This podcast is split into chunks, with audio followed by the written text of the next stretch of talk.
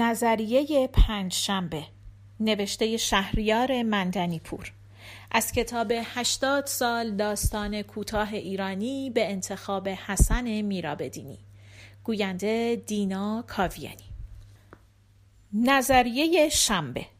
رسول افرا مزنون به همکاری با عوامل خودفروخته که در مورخه 26 11 1355 تعمدن موجب قطع برق در مسیر معاون دوم محترم وزیر آب و برق کشور دوست جیم دال نون شدهاند احتمالا در سنواتی که در نیروگاه کد آ 35 اشتغال به کار داشته عادی سازی کرده. نظریه یک شنبه. عطف به اعترافات متهمین پرونده و تحقیقات از سایر کارگران همکار سوژه وی فاقد هر گونه تمایلات و انگیزه خرابکارانه و ضد امنیت ملی است. سوژه در انجام وظیفه به نحو احسن پشتکار داشته است. نظریه دوشنبه. مفقود شدن رسول افرا مصادف با شب خرابکاری اظهارات مخشوش همسر سوژه موجب زن به همکاری او با عوامل فریب خورده بوده و نظریه اتصال سازمانی او را تقویت می نماید. منزل افرا فاقد استعداد اختفاست. دستور زیر نظر داشتن مجدد کلیه مکانهای مورد مراجعه سوژه نظریه سهشنبه اظهارات سارا افرا حاکی از عدم اطلاع او از شوهرش است. تکمیلی. ادعای همسر سوژه مبین نوعی بیماری پنهانی روانی است. متن کامل اظهارات وی پیاده شده از روی نوار مضبوط درج پرونده شود. نه هیچ کدام از لباسهایش کم نشده. همهشان سر جایشان هستند. همانطور با همان وسواسی که آویزانشان می‌کرد. به جز پیژامه که تنش بود. دمپاییش هم هست. هنوز دم در گذاشته. پهلوی کفشهایش. پا برهنه می شود برود. خب چرا هیچ کس حرف مرا باور نمی کند همه طوری به هم ظلم می‌زنند انگار که من تقصیری دارم. تقصیرم چیست؟ پس چرا همین را به هم نمی‌گویند؟ خودم هم حیرانم چطور شده. وقتی سارا به هم گفت اون نیستش باور نکردم. سارا دختر من است. اسم من هم ساراست. وقتی دنیا آمد به رسول گفتم تو برایش اسم بگذار. خیلی فکر کرد. بعد گفت می‌خواهم اسمش رو بگذارم سارا. به هیچ کس هم مربوط نیست. وقتی اینطور می‌گفت یعنی مادرش هم حرف نزند. اوایل جلوی دخالت های بیجای مادر و خواهرهایش را نمی گرفت. می گفت دلسوزی می کنند. اوایل که می گویم یعنی همین سه چهار سال پیش قبل از سارا. بعد که او دنیا آمد همین که از جا پا شدم گفت بروم دست مادرش را ماچ کنم. کردم و فردا پس فردایش مرا آورد خانه حالایی من را نشانم داد. پرسید میپسندی؟ برای من یک چهار دیواری اختیاری مهم بود یک اتاق دو در سه هم که داشته باشد گفتم خیلی خوب است و دیگر من و کس و کار او اختلاف من نشد. بالاخره برای اینکه از پس اجاره بر بیاید بعد از ظهرها هم کار گرفت. هر شب ساعت هشت هشت و رب بسته به چه وقت ماشین گیرش بیاید میآمد خانه. آن شب هم همین حدودها بود که آمد. من با اینکه می‌دانستم خودش است از توی آشپزخانه صدا کردم رسول! و او هم مثل هر شب جواب داد و سارا را که میدوید طرفش بغل کرد. ندیده می‌دانستم چطور لپ او را می‌گرفت و ماچ می‌کرد. می‌دانم چطور کفش های خاکیش را در می آورد و جورابهایش را توی آنها می چپاند و میگذاشت جفت هم دم در و بچه بغل می‌رفت تو اتاق لباسش را بکند. همین وقتها بود که دیگر بوی عرق پایش خانه را پر می کرد بعدش می آمد در آشپزخانه مرا نگاه می کرد آشپزخانه ما خیلی کوچک است. اگر می آمد تو به زحمت می شد تکان بخوریم. بعضی وقتها که بگو مگویی داشتیم و من قهر می کردم می خواست که آشتی کنیم به بحانه می آمد تو و بعد آشتی بودیم. آن شب من همینطور که مشغول بودم اگر خوب یادم مانده باشد انگاری داشتم ظرف می شستم. بهش گفتم چای آمده است. می‌دانستم خسته است. ولی سارا مگر میگذاشت صبر نمی‌کرد ما دو کلمه با هم حرف بزنیم. یک دم می‌خواست او برایش تعریف کند. زبانش تازه راه افتاده بچه. رفتند توی اتاق و سر و صدای بازی کردنشان بلند شد. من می‌خواستم نهار فردایش را بپزم که همراهش ببرد که برای هرگز نبرد تا من حالا اینطور دنبالش بگردم. توی کلانتری ها بیمارستان ها سردخانه ها وقتی آن جنازه را یک دفعه کشیدن جلوم هول کردم. قد و قامتش بلا به دور اندازه رسول بود. سرش له شده بود. زانوهایم سست شد و دستم را گرفتم به جایی که سرد بود. کجا سرد نبود؟ کجا بوی مرده نمی آمد که حالم را به هم نزند؟ رسول. رسول من نبود. مرد کدام زن سیاه بختی بود که باید می آمد بشناسدش و دفنش کند؟ حالا این شبها که محتابی است پرده های اتاق را می‌کشم تا خوابش را نبینم. سارا بیدار می شود و بهانه او را می گیرد و گریه می کند نه ما هیچ وقت اختلافی با هم نداشتیم. اوایل یک کمی بینمان را به هم می زدند ولی بعدا از همه زن و شوهرها هم کمتر حرفمان می شد خب او خیلی خسته می شد همیشه خسته بود. این دفعه چندم است که می‌گویم نا برایش نمیماند. بیا سارا اگر خوابت میآید بیا بغلم. تفلک این چند روزه خیلی خسته شده. همه جا با من آمده. حاضر نیست از جلوی چشمش دور بشوم. اگر یک لحظه قافل بشود و من جایی بروم جیغ می‌کشد و پشت درها دنبالم میگردد. وقتی میخوابیم دستم را محکم می‌گیرد. او چیزی می‌فهمد که ما نمی‌فهمیم. رسول جانش به این بچه بسته بود. گاهی از حرس دوست داشتنش چنان دندانش می‌گرفت که اشک بچم در میآمد. می‌گفتم چرا با بچه اینطوری می‌کنی؟ می‌گفت هیچی نگو که میایم سراغ خودت ها میبخشید. من اینها را می‌گویم که چطور بگویم؟ گفته باشم. اصلا نمی‌دانم چی باید بگویم. یعنی این حرفها مهمند؟ کمکی می‌شود به پیدا کردنش؟ مطمئنید؟ مثل من هم کسی بوده؟ من نمی‌دانم. می‌دانم خیلی چیزها ندیدم. خیلی خیابانها را نمی‌شناسم. حالا دیگر نمی‌فهمم کی واقعا دلش برای من و این بچه به رحم آمده کی از سر دلسوزی منظوری دارد. همه مرا نگاه می‌کنند و به هم نشان می‌دهند. لابد می‌گویند این همان زنی است که شوهرش شوهرش چی؟ چی شده؟ به هم بگویید چی می‌گویند. چرا این همه از من سوال می شود و یکی جواب نمی دهد؟ من از کجا بدانم؟ سارا که پرسید باباش کجاست و پیدایش که نکردم گفتم شاید برای خرید بیرون رفته. خریدها را هم که همیشه خود من می‌کنم. مدتی گذشت و بعد سارا هم ترسیده بود و مدام گوشه و کنار خانه دنبالش میگشت. دقت کردم و دیدم کفشهایش هست. وقتی توی یک ساختمان تازه ساز کار می کند خاک روی آنها سفید است. گذشته از اینها مگر می شود با پیژامه رفته باشد؟ توی آشپزخانه که بودم صداهایی که می شنیدم از بازی او و بچه بود. قطار بازی قایم باشک. ها قبلش رفتم باهاشان چای خوردم. آن روز خیلی خسته شده بودم. سارا هم خیلی اذیت کرده بود. نه مادر تو نه. یک سارای دیگر. همان حرفهایی را زدیم که هر شب می زدیم برای همین یادم نمی آید رفتار او اصلا غیر عادی نبود که بگویم طوریش بود. مثل همیشه نشسته بود و پاهایش سر زانوهایش را خورده خورده مالش می‌داد. از صبح تا آن موقع سر پا ایستاده بود. یعنی کارش طوری بود که مجبور بود. تا ساعت دو و نیم توی نیروگاه.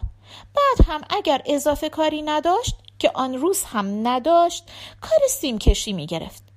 گاهی می خوابید. می گفت سارا روی کمرش راه برود. نگاه چطور گوش می دهد بچم؟ می فهمد. بست زبان همش وحشت دارد. تا چشمش به پس و پناهی میافتد خیرش می شود و بعد می رود پشتش را نگاه می کند از خواب هم که میپرد همینطور.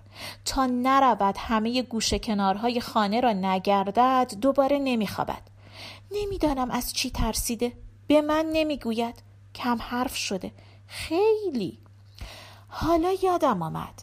تعریف کردن چقدر خوب است. آدم سبک می شود و خیلی چیزها یادش می آید. آن شب درباره ماشین حرف زدیم. من که نه خودش حرفش را پیش کشید. من هیچی نمی گفتم که نکند ناراحت بشود. فقط یک دفعه پارسال پیرارسال گفته بودم من هم برای یک دفعه دلم می‌خواهد جلوی ماشین نشسته باشم. پهلوی دست او که رانندگی می کند گاهی وقتها جواد آقا اینها می آمدند دنبالمان جمعه ها که برویم در و بیرونی. ما و دو تا پسرهای آنها عقب می نشستیم زیبا زن جواد آقا با او حرف می‌زد و پسته دهانش میگذاشت. من می‌دانستم که ما فعلا نمی‌توانیم ماشین بخریم. خودش رفته بود تو فکرش. جمعه می‌شد پا می شدیم او زیرانداز و وسایلمان را میگذاشت صندوق عقب. من لباس بر سارا می کردم درها را قفل می زدیم و سوار می شدیم سارا عقب من و او جلو. من می گفتم تند نرو و دستهای او را روی فرمان نگاه می کردم می رسیدیم کنار رودخانه. او به درخت تکیه می‌داد و استراحت می کرد رودخانه قشنگ بود. درختها نه مادر. یک چیزی رفته توی چشمم. بیا فوت کن در بیاید. خودمان هم گاهی می رفتیم بیرون. دو سه بار سارا را بردیم سینما. خوب شد مادر. یادت هست رفتیم باغ وحش؟ رفتیم و من از گرگ های توی قفس ترسیدم. نه اینکه زورشان به میله ها برسد و بیرون بیایند. همین که دائم راه می‌رفتند از این سر تا آن سر می‌رفتند و میآمدند ترس داشت. به سارا گفتم اینها سگند. رسول خندید گفت گرگند. گفتم می‌دانم. سارا میترسد. فهمید و هیچی نگفت و من زیر لبی گفتم گرگند. ما با هم اینطوری بودیم. وقتی می‌فهمید فهمیدم دیگر لازم نبود حرفی بزنیم. تو رویم میخندید. لبخندش. اصلا دیده اید که چه صورت قشنگی دارد؟ اینها عکسش. توی عکس نخندیده فقط نگاه کرده. مثل همه عکس ها به آدم نگاه نکرده. انگار تو فکر بوده. صورتش را کمی آنور داده. وقتی عصبانی می‌شد نگاه هم می‌کرد و حرف نمی‌زد و من حرفهایم یادم می‌رفت. ما با هم اینطوری بودیم. داد و فریادمان را هیچ احد و ناسی نشنیده بود. کی باور می کند این زن همسایه من که گفته حتما پای یک زن دیگر وسط است و از درد دلش است. نه که خودش دم به ساعت به بحانه های مختلف می آمد در خانهمان. انگار کسی نمی‌فهمید. رسول آقا ممکن است آن پیچ گوشتیتان را چند دقیقه قرض بدهید به آقایمان؟ رسول ادایش را در می آورد نه چیزهایی هست که هر زنی می‌فهمد. از رفتار مرد میلش نگاهش. وقتی می آید خانه که انگار نه انگار از شش صبح تا آن وقت شب سگ دو زده معلوم می شود رسول با من همان جور بود که اوایل عروسیمان بود. من به چشم خودم می دیدم که شوهرم با اینکه از زور کار روز به روز تحلیل می رود دلخوشیش همین چند ساعتی است که توی خانه است و سارا مگر خوابش می برد تا دیر وقت پا به پای ما می نشست آن شب من باز رفتم توی آشپزخانه و گمانم همان وقت بود که صدای شکستن آمد. سارا دو تا استکان شکست. من گفتم هیچی به این دختر نمی‌گویی. گفت فدای سرش و شروع کردند به دویدن. خانه ما همان یک اتاق را دارد که تویش میخوابیم. یک سالن کوچک که چهار تا صندلی و دو تا گل میز پرش کرده. انباری که همچین انباری هم نیست. قد یک کمد و آشپزخانه. بین اینها می‌رفتند و میآمدند. گاهی هم در آشپزخانه می ایستادند و سر به سر من میگذاشتند. رسول دلا می‌شد دست می‌زد می‌گفت بگیرمش بگیرمش. یا می‌رفت پشت دری قایم می‌شد و صدا می‌زد.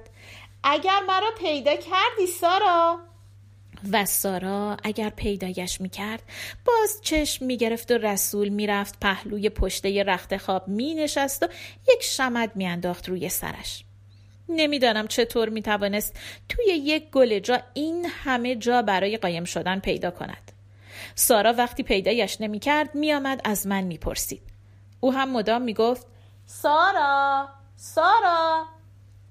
صدایش هنوز توی گوشم است. دخترم بازی با او را بیشتر از بازی با بچه ها دوست داشت. هوا که تاریک می‌شد انتظارش را می‌کشید. هی می‌پرسید پس بابای من کی میآید؟ فردا میآید مادر؟ گفتم که بهت. رفته مسافرت. بچه می رود پشت پنجره می منتظر. از پشت میله های پنجره کوچه پیداست شبها بد جوری تاریک است و روی دیوار روبرو همیشه یک گربه می رود و می آید. درخت کاجی پشت همین دیوار است.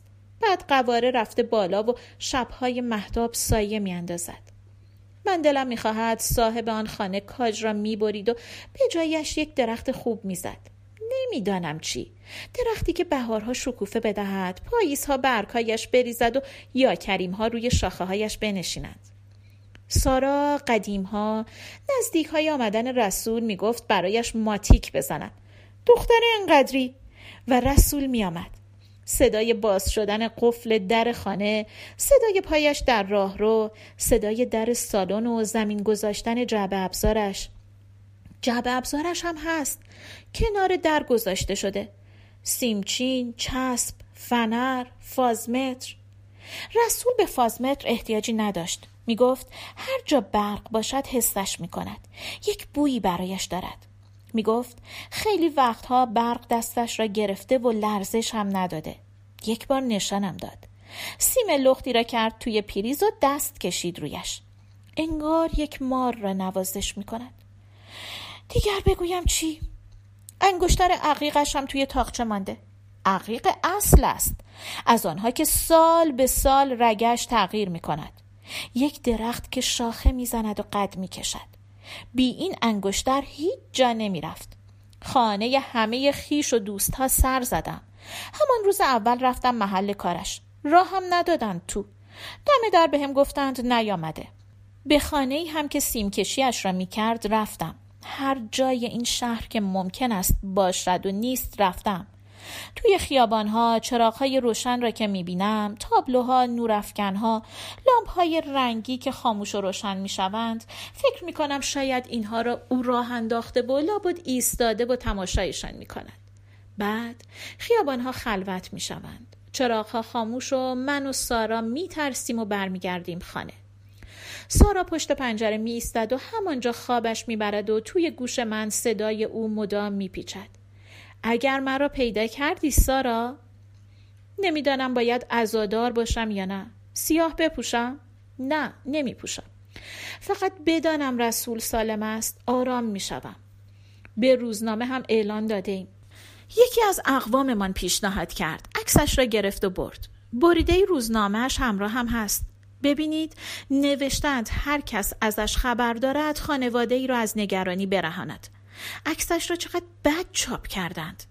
سارا خوابش برده. نگاه کنید. پلکایش تکان می‌خورند. این یعنی خواب می‌بیند. رسول یادم داده. بعد از چاپ عکسش چند تا این نامه برایمان آمد که فلان و بهمانجاست. رفتیم. جاهای عجیب و غریب. آدم های شکل هم. یک بار پرسان پرسان رسیدیم به طبقه هفتم یک ساختمان نیمه کاره. یکی وسط ستونها پشت به ما ایستاده بود و پایین را نگاه می‌کرد. همان شانه ها دست ها موها. سارا دوید طرفش. من داد زدم رسول! رسول! برنگشت. سارا رفت از جلو دیدش. خوب نگاهش کرد و آمد و گفت این باباش نیست و رفتیم. چرا مردها بعضی وقتها به بعضی جاها خیره میمانند و اصلا هیچ صدایی نمیشنوند؟ از دور باز نگاه آن مرد کردیم. همانطور پشت به ما ایستاده بود. سارا دستم را می‌کشید که زودتر دور بشویم. چه می‌دانم؟ اگر می‌شود از سارا بپرسید. او همه چیز را دیده. اگر رسول می‌خواست بیرون برود که ولش نمی‌کرد. حتما جیغ می‌زد که می‌خواهد همراهش برود. یک بار شنیدم که رسول گفت بابا امشب خستم. پیر شده بابات. ولی سارا باز اصرار کرد برای قایم باشک بازی. رسول رفت پشت پرده قایم شد. من از صدایش میفهمیدم که آنجاست. پرده کوتاه است و پاهای او بیرون میمانند. سارا پیدایش کرد و باز چشم گرفت. رسول گفت این دفعه جایی قایم می‌شوم که نتوانی پیدایم کنی. صدایش ضعیفتر شده بود. انگار از پشت چیزی حرف می‌زد. سارا دوید توی اتاق. مدتی گشت. نمی‌دانم چقدر. بعد آمد پهلوی من و پرسید کجا قایم شده. فرستادمش چند جاره گشت. گریش گرفت. من از توی آشپزخانه گفتم رسول دیگر بس است. اذیتش نکن. ولی جوابی نیامد و سارا هی زار می‌زد. آخر خودم رفتم و با سارا همه جاره گشتیم. کلی داد زدم. رسول کجایی؟ بیا بیرون. نیامد. نبودش. هیچ جا نبود. رسول دیگر نبود. بیدار شو سارا. پاشو دیر است. باید برویم. نظریه چهارشنبه. همسر سوژه مطمئنا از محل اختفا و فعالیت های افرا مطلع است. در اظهاراتش به طرز هوشمندانه تفره رفته است. بازداشت و بازجویی. نظریه پنج شنبه تایید نظریه چهارشنبه. فرزند سوژه محتملا در جریان اختفا هست. بازجویی. پایان.